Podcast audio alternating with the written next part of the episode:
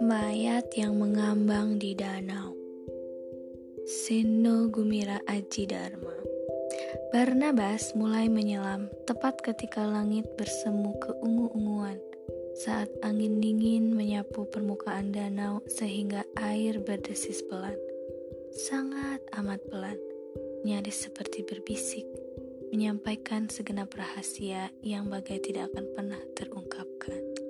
Memang hanya langit, hanya langit itulah yang ditunggu-tunggu Barnabas, karena apabila kemudian ia menyelam di dekat batang-batang pohon ke bawah permukaan danau untuk menombak ikan, secercah cahaya pun cukuplah untuk melihat segala sesuatu yang bergerak. Hanya bergerak, tiada lain selain bergerak ketika hanya dengan sudut matanya pun ia tahu mana bukan ikan gabus, mana bukan ikan merah. Ya, tangannya hanya akan bergerak menombak secepat kilat bagaikan tak menunggu perintah otak.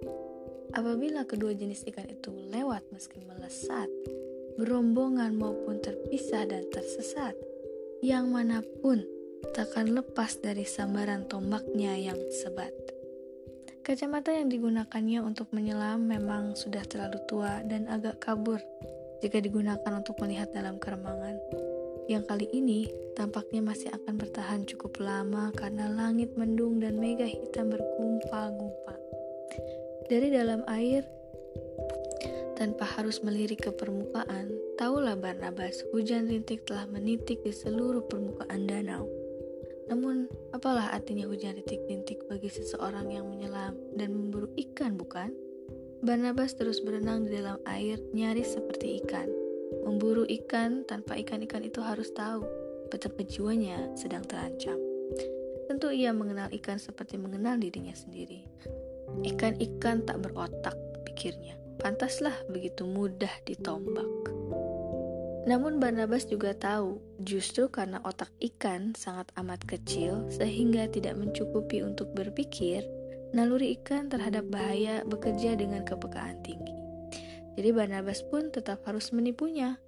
Makanya ia pun berenang seperti ikan, mengapung seperti kayu, menyelam seperti pemberat dan sekali tangannya bergerak, memang harus melesatkan tombaknya lebih cepat dari bekerjanya naluri ikan. Ia telah memperhatikan betapa ikan dalam rombongan akan lebih kurang berhati-hati daripada ikan yang berenang sendirian. Mungkin karena merasa aman bersama banyak ikan, sehingga memang tak sadar bahaya mengancam. Ikan yang terlepas dari rombongan dan kebingungan kadang lebih menarik perhatian Barnabas. Ia suka mengintai dan mengincarnya dengan hati-hati. Kadang tanpa kentara memojokkannya untuk pada saat yang tepat menombaknya tanpa ikan itu sempat mengelak. Ikan merah artinya ikan gabus merah, sedap jika dibakar. Ikan gabus artinya ikan KHB, besarnya bisa sebesar betis, persembahan bagi ibu-ibu yang baru melahirkan, tak kalah sedap digoreng.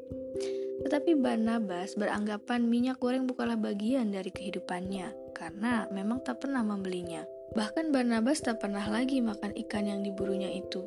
Jika langit yang keungu-unguan itu telah menjadi lebih terang, setidaknya 20-30 ikan yang bernasib malang di tangannya sudah tergantung di salah satu tiang dermaga.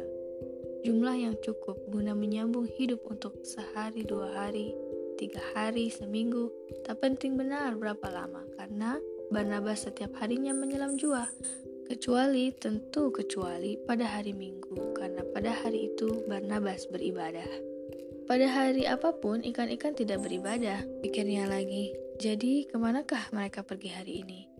Bukanlah karena hujan, maka ikan-ikan tidak terlihat. Mungkin juga tiada sebab apa pun selain sedang berombongan mencari makan di tempat lain dengan moncongnya yang tak habis bergerak memamah-mamah.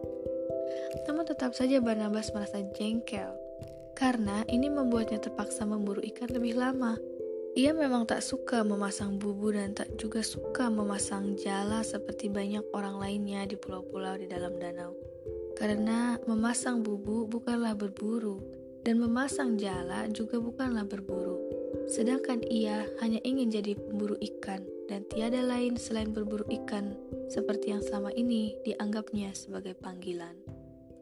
Ada orang ingin jadi ada orang ingin jadi pendeta, pikirnya pula. Aku ingin jadi pemburu ikan. Dari masa kecil diketahuinya, orang-orang menyelam tanpa kacamata dan bahkan bisa mendapatkan ikan lebih banyak darinya sekarang. Mungkinkah air danau dahulu tidak seperti air danau sekarang? Lebih jernih karena memang lebih bersih dan mata penyelam tidak harus menjadi pedas meskipun menyelam berlama-lama. Barnabas tentu ingat betapa pada masa lalu di danau itu segala sesuatunya tidaklah sama dengan sekarang.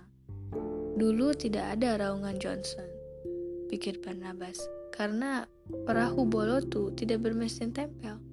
Dari pulau ke pulau atau dari pulau ke daratan, orang-orang menggunakan bolotu yang hanya perlu didayung. Kadang penumpang bantu mendayung, tetapi tanpa bantuan penumpang pun, perjalanan dari pulau kecil yang satu ke pulau kecil lain di dalam danau yang dikelilingi perbukitan itu tetap bisa berlangsung tanpa peduli apakah itu cepat ataukah lambat karena memang tiada waktu yang terlalu tepat maupun terlambat. Langit dan bumi bersenyawa tanpa peduli detak arloji. Dan Barnabas lebih suka menjadi bagian langit maupun bagian bumi daripada arloji. Maka tiada yang dikhawatirkan Barnabas jika pagi ini ikan-ikan seperti bersembunyi. Langit memang gelapnya agak lebih lama karena mendung dan hujan dan tentu saja ini harus dianggap biasa saja, begitu biasa, bahkan tiada lagi yang lebih biasa. Dan sungguh, Barnabas sama sekali tidak keberatan karenanya. Aku sabar menunggumu ikan, batinnya. Setiap orang harus cukup bersabar menantikan makhluk yang akan menyerahkan jiwa hari ini demi kelanjutan hidup pembunuhnya. Apalah artinya menahan lapar sejenak untuk hidup lebih lama? Nikmatilah hidupmu yang amat sementara itu ikan, karena pada akhirnya Aku akan membawamu ke pasar, dan pedagang ikan akan segera memajang dirimu di meja kayu murahan. Tempat koki restoran di tepi danau itu akan menunjukmu, membelimu, membuang sisik dan isi perutmu, lantas menggorengmu bagi santapan para wisatawan yang akan membuang tulang-tulang dan kepalamu untuk menjadi rebutan ikan-ikan emas di kolam yang tak tahu menau.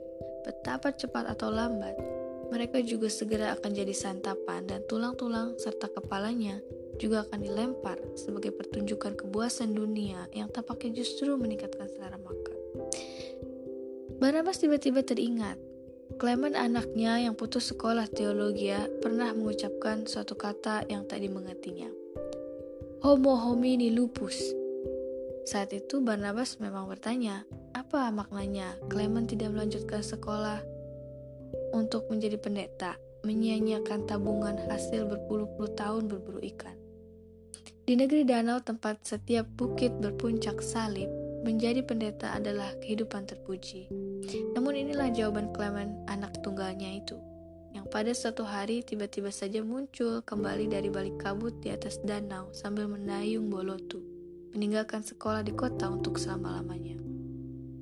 Apalah artinya memuja langit, tapi membiarkan darah mengotori bumi. Sama tinggal di rumah mereka, tempat kecipak air danau selalu terdengar dari bawah lantai papan dari malam ke malam. Clement tampak sering terpekur. Ibunya sudah lama meninggal karena cacing pita, dan mereka hanya hidup berdua saja. Sampai Clement pergi ke kota atas restu pendeta untuk belajar menjadi pendeta. Kampus terbaik Kampus tempat belajar agama pun diobrak-abrik tentara, katanya. Benarkah sudah cukup kita hanya berdoa? Barnabas bukan tak mendengar orang-orang berbicara dengan nada rendah tentang penembakan dan kerusuhan di berbagai tempat lainnya. Clement pernah membacakan pesan pada benda kecil yang sering digunakannya pula untuk bicara. Aku masih di Hongyep. Beberapa Hongibi dan Shidos tahu persis siapa pelaku penembakan di Gidinya. Bekasnya Hongyep dan Bedestia Katanya punya data nama-nama pelaku penembakan. Mereka adalah self-censorship oleh pengarang yang menyamar menjadi pasukan Sagangrog Jetgoso Ede Ede Nyalabi. Seragamnya sama dengan Sagangrod ini, senjatanya yang beda. Ini informasi A1, tapi kudu hati-hati. Kami media tinggal tunggu siapa otoritas yang berani sebut siapa mereka. Jangan percaya omongan para petinggi munafik. Barnabas sungguh tak mengerti apa yang harus dikatakannya. Negerinya hanyalah sebatas danau dengan tiga puluhan pulau yang dikelilingi tebing serta serba terjal dan meliuk berteluk-teluk itu. Ia tidak pernah tahu dan tidak butuh apa pun yang lain selain cakrawala negeri danaunya itu yang telah memberikan kepadanya mega-mega terindah di langit biru, bukit-bukit menghijau, dan kedalaman di balik permukaan danau. Tepatnya, memburu ikan-ikan yang baginya merupakan segala dunia yang lebih dari cukup. Ditambah khotbah para pendeta yang menyejukkan setiap akhir pekan dan pesta rakyat dari segenap pulau, setiap tahun itu semua sudah lebih dari apa pun yang bisa dimintanya. Namun Barnabas merasakan perubahan yang terjadi belakangan ini, bahwa pendeta yang tidak bicara tentang kemerdekaan, gerejanya akan sepi.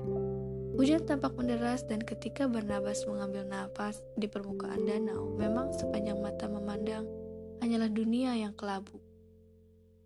Karena tirai hujan dengan latar belakang bayangan punggung perbukitan di kejauhan.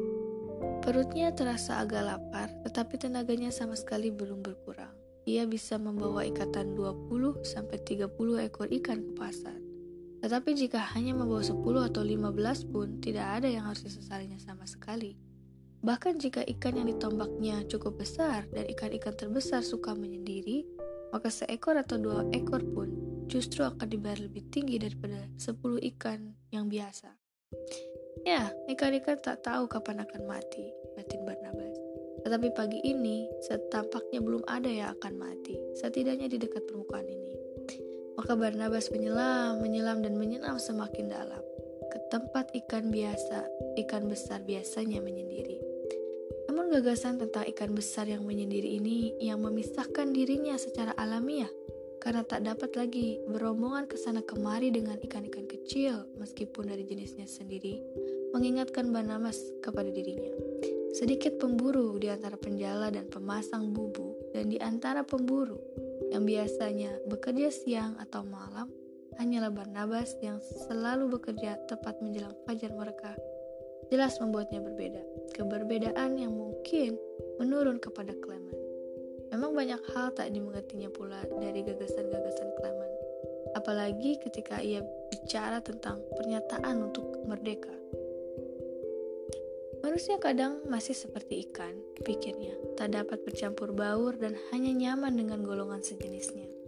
Di danau itu telah dimasukkan ikan dari tempat asing, seperti ikan gabus toraja, yang ternyata lebih suka memakan telur ikan gabus asli dari danau itu maupun ikan-ikan lainnya. Ikan gabus asli yang disebut KHB itu harus dicari para penyelam di bagian danau yang terdalam.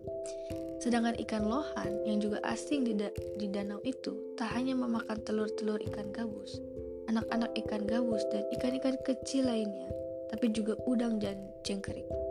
Maka ikan-ikan asli lain seperti ikan seli, ikan gete-gete besar dan kecil, ikan gastor, ikan gabus merah, ikan gabus hitam yang dahulu berlimpah, kini hanya tertangkap dalam jumlah sedang.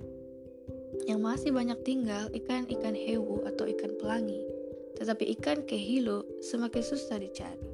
Mungkin karena makin jauh bersembunyi, mungkin juga memang tinggal sedikit sekali. Tepat mereka telah diisi ikan-ikan asing yang disebut ikan mata merah, ikan tambakan, ikan sepat siam, ikan nila, ikan nilam, dan ikan mas.